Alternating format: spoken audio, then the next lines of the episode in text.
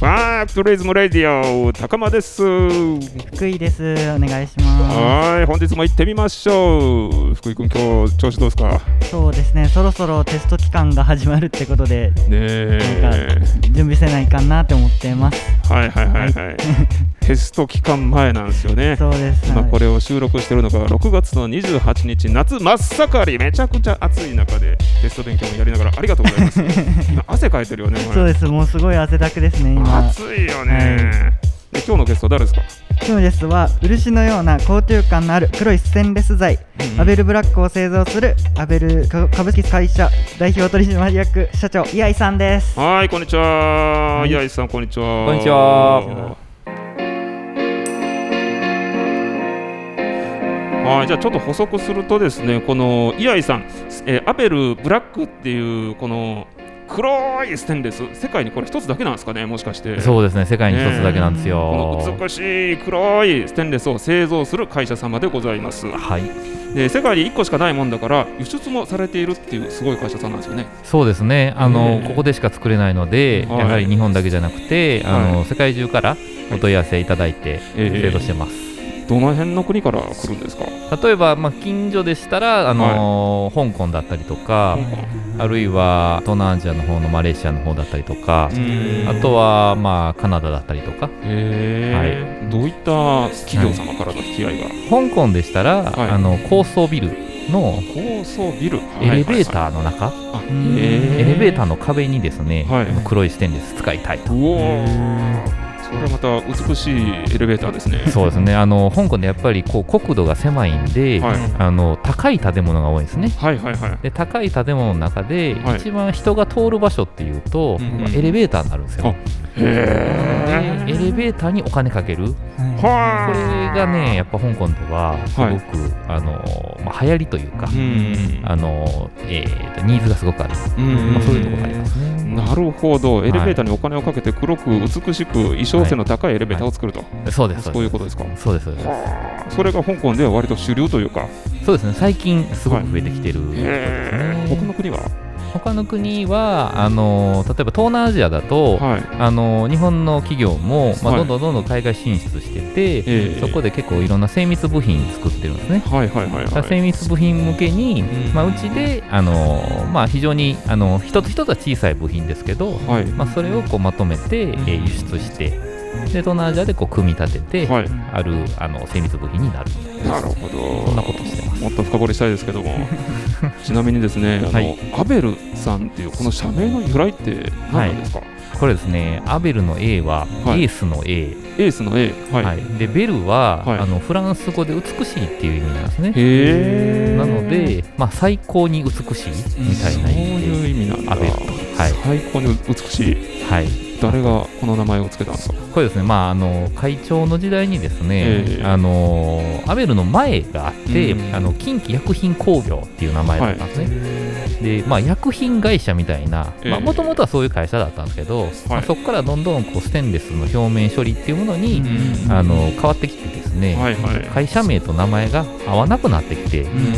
それで変えようと。はいはい、いう時に、まあ、ステンレスの着色色をつけることをやってたんで、うん、やっぱりそういう意味でこうアートに、はい、あの寄った名前にしようということで、まあ、コピーライターさんにアイディアをもらって、はい、であのカインとアベルっていうのが、まあ、聖書に出てくるんですけど、ね、出てくるんですよね。イブの次男でしょそうそう次男の方なんですよ、次男の方ですよそうなんですよ殺されちゃった次男殺されちゃった次男の方なんですよ、 知ってる昨日調べましたもんね。はいでカインはね狩猟民族、うん、でアベルは農耕民族みたいな感じなんですけど、えー、まあまあものづくりの会社ですし、はい、あのものを作っていくっていう意味でも、うん、そのアベルの方がねイメージに合うし、はい、であとはそのアルファベット順で並べると、はい、あの AB なんで、まあ、一番上の方に来るとか、そういうのもありえるんじゃないなかっていう、なるほど SEO 対策も考えて まあまあまあそんな感じです、ねめちゃくちゃいろんなこと考えたそう詰まった詰まった名前なんですよそれアップルも一緒のことやってますよねあそうなんですか確かにかかんないですけど えー、すごい,、 えー、いやなんかちょっとびっくりしちゃいましたそんな意味合いがあったとはあの神話なのかなって最初思ってたんですけど確かに神話なんですね、そうですねそうだねそうなんそうなんですそれをはコいピーライターさんが考え、そうなんですよあはーいそのコピーライターさんすごいですねすごいですよね才能ありますよね本当ねねそれって何何年前ぐらいなんですかねもうですね何年前かな20年以上前です10ね年以上前はいうん最高に美しいですねで、んそ僕はその後にあのブラックをつけたんですよ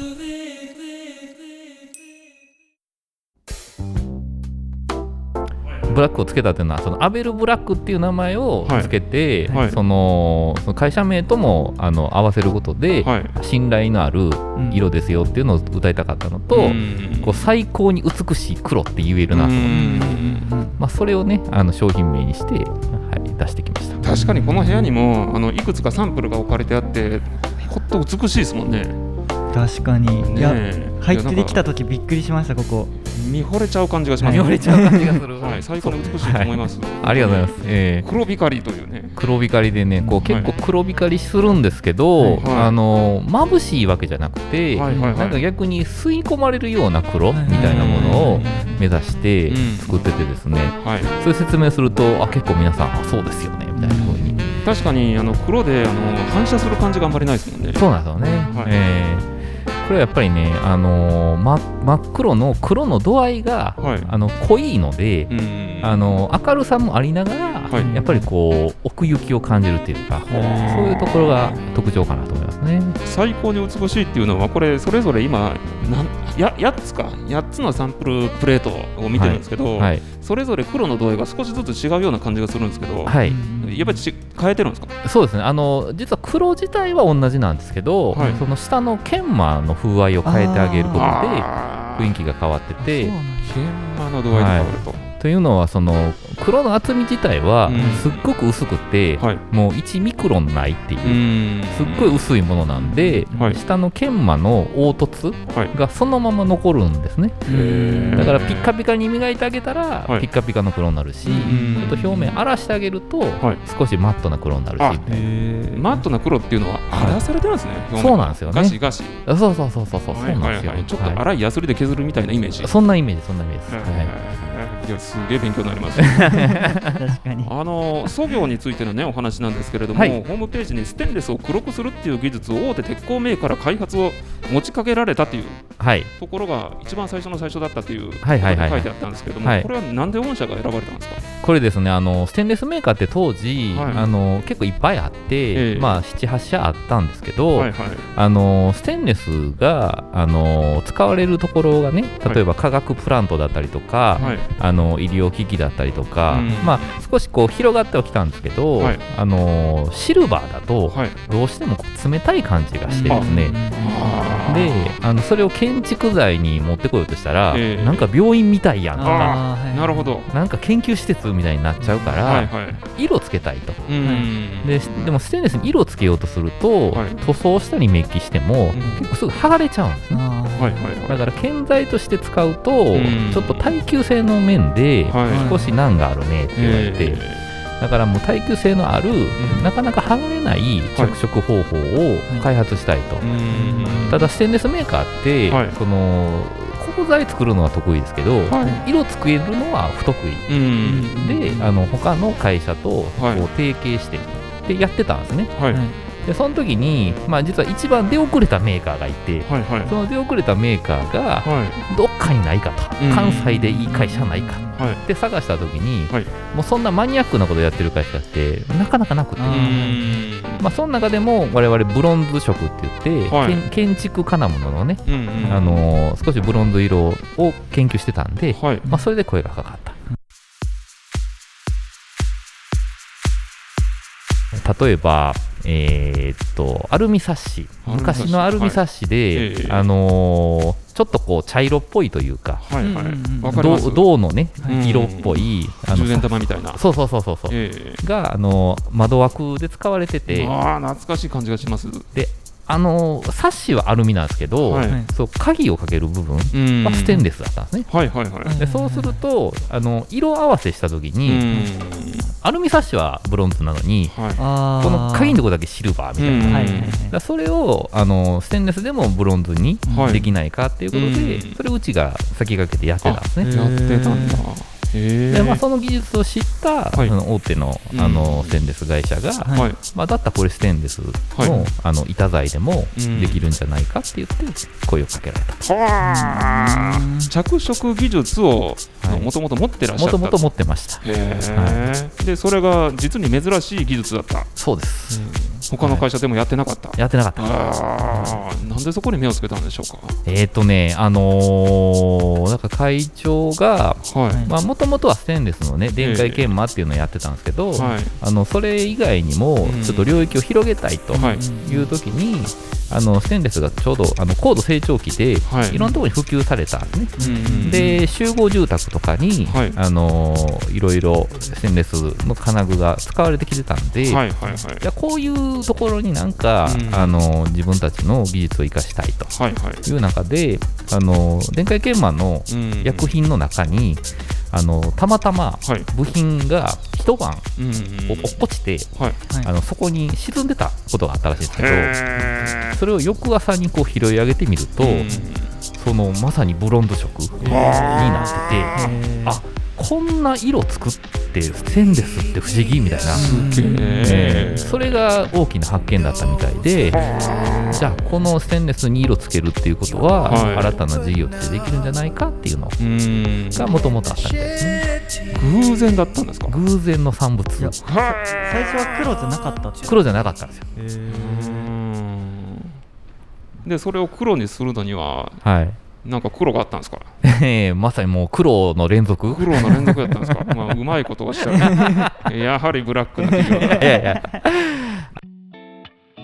いろんな色がだ出せるっていうのが実は、ええこの我々の技術のはい根本的な原理なんですけど、えあの厚みがすごく薄いっていうのもうんもうもう一つで特徴ではあるんで、はいちょっと厚みが変わるとすぐ色変わっちゃうとはいはいはいはいだからさっきまでブロンズ色だったのが、うんブルーになってるとかへえあれブルーと思ってたのにもう緑になってるみたいな厚みによって色が変わるんですかそうなんですよえそれで、はいあのー実はそれをもともと分厚くしていくと、うんある一定のく色になるとはいそれが黒だったんですねうーんなので黒であれば、うん非常に安定した品質のものを出せるし、うんあのーまあ、世の中にはいその黒のニーズってうん結構あるんじゃないかなうんうとんうんうんいうことで、はい、特化していったというのへえすごいな厚みによって色が変わって、はいである一定の厚みを保てれば黒が一定的に出ると出ると、いうことなんですね。はでい、逆に言えば、あはのいある一定の厚みを変えると青ばっかり作るっていうこともできるわけですか。できるんですけど、はいそのすごく色が変わりやすいのあ変でわりやすいんですか。変わりやすいのでコントロールして出すっていうのは難しいはあじゃあ安定的に出やすいのが黒であった。黒我々にとっては黒だったしかも需要もありそうだ。需要もありそうあだあい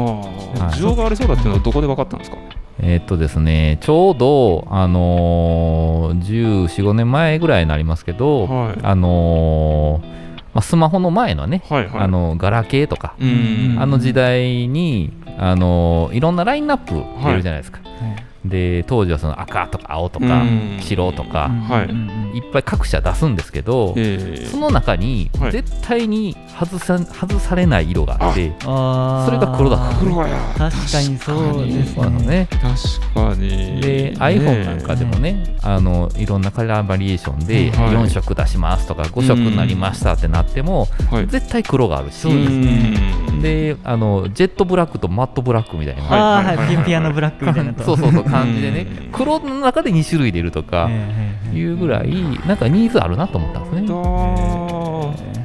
すごい戦略的に選んだ黒なんですね。 まああのちょっと後付けもありますけど、はいはいはいはいでも後々考えると、やっぱそういうことだったんだなっていうのはうああります。ね。ー岩井さんにお便りのコーナ ーコーナー、はいちょっとぎこちないで。 2回目なのにいや全で然もそのまま行こう、そのまま行こ徳明さんからの質問ですう。うんうん DIY で似たような黒染めってできますか例えばマグカップとかを黒くとああ、マはいグはいカップを黒く、はいはいはいはいはいははいい。ステンレス以外の。えーあステステンレスですよねステンステンレスのマグカップですねあ、ステンレスマグカップか。はういんはいはいはいあのーえっ、とですね技術的にはできるんですけど、はいその1個2個を、あのー請け負うってことは今してなくて、あえどうしてもやっぱりこう、えーある程度数がまとまった上で処理することが前提のラインでなので、えうんなかなか1個2個のニーズにはお答えできてないですけど、あはい理論的にはできる。そうですねあのーめっちゃ仲良くなったら、うんやるかもしれません。なるほど。 仲良くなったらできるんだって。自分でその色を作って自分でっていうのはっていうのは難しいですあのちょっと薬品が非常に特殊でですねう、ん。あの市販してないものを使うので、はい。 DIY でっていうのはちょっと難しいですね。なるほどね残念ながら。 もう一個ぐらい質問。はいじゃああえー、とまた匿名さんからの質問ですあ、徳明さん。はい。はい、井社長の好きな色は何色ですか、はいはいはい何色かな何色かな。地名ですかいや僕は何色かな白や白やと思うな。そうですね。あのー個人的にははいはい紺色とかなんですあー けど、好評ではやっぱ黒ですよねあー。黒が大好き。まマスクも白でいらっしゃる。あのーはい。な中が黒いんで、はい白です。はいはいはい中爽やかは、はい、中はブラックだから。はい中ブラックなんで。まあ、ちょっとお時間が来てまいりましたの、で、もっと聞きたいんですけどもね、次回に持ち越しということでですね、次回はイアイさんの人柄に迫っていきたいと思っております。福井君なんか最後に一言ありますか。はい、えっとまあ また続けるんですけど、はいはい。けど本当になんか優しそうな雰囲気だったんでああ、イアイさんがね、そうですははいい、はいはい、人柄がにじみ出てますも んね。はい自自分でブラッラックとか言ってますけど、はい全はいはい然そんなことなくて、いや、きっとブラックなところがあるはずだと思う。はい 聞いていけたらいいかぜひな聞きたいね、なんかね。はい、ということで、本日はありがとうございました。ありがとうございました。